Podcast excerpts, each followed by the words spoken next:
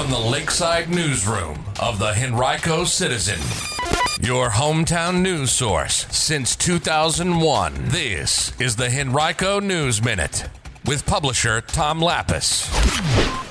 A look at how the new weapons scanners are working in Henrico County's high schools and your chance to comment on possible improvements for two busy Henrico corridors. We'll tell you about those stories and more in today's Henrico News Minute. It's Wednesday, August 23rd, 2023. It's brought to you today by Henrico County. And now for the news. Well, when school opened on Monday for the new school year, all Henrico County High School students were greeted by weapons scanners, which were installed over the summer.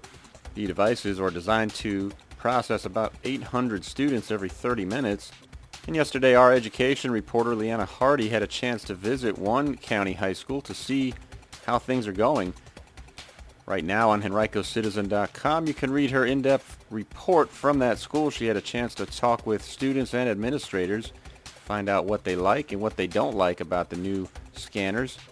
And all of Leanna's coverage is made possible through a partnership with Report for America and thanks in part to your support every time you contribute Financially, to help fund her position, Report for America provides a partial funding match. You can learn more at our website, henricocitizen.com, by clicking on Support the Citizen.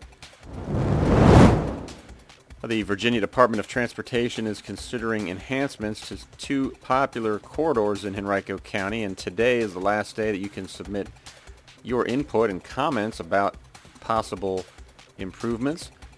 VDOT is seeking feedback about Patterson Avenue and Chamberlayne Road, specifically the 4.2 mile segment of Patterson from Three Chopt Road in the near west end to Pump Road in the far west end, and a 1.2 mile stretch of Chamberlayne from Azalea Avenue at the Richmond City line to I-95.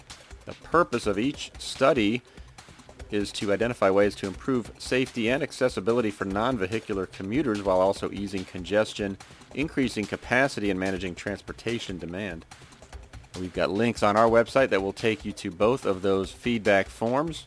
Next month, officials will begin phase two of each project, evaluating preliminary design options and conducting public outreach efforts, as well as ultimately selecting preferred options. And the third and final phase for each project will take place over the first seven months of next year. The shops at Wellesley in Henrico's far west end have a new owner. Liberty Investment Partners of Raleigh purchased the 42,000 square foot retail center on Lauderdale Drive for an undisclosed amount earlier this month from Capstone Advisors. The center is home to 18 tenants, including Montessori Kids Universe, Zoom Room, and Corner Bar. The sale comes nearly 10 years to the date on which the center last changed hands when an affiliate of Capstone purchased it for just shy of $7.5 million. The property and retail center were assessed at a total value of nearly $8 million in January. And each week on HenricoCitizen.com, we bring you our Savvy Senior column with advice and tips for senior citizens and those who care for them. This week's column features some advice about the best medical alert systems that do not require the user to wear them. You can find that column right now on our website, henricocitizen.com. Today's Henrico News Minute has been brought to you by Henrico County. Henrico County is now hiring. You can visit henrico.us backslash jobs to view a complete list of all opportunities, full and part-time, that are currently available.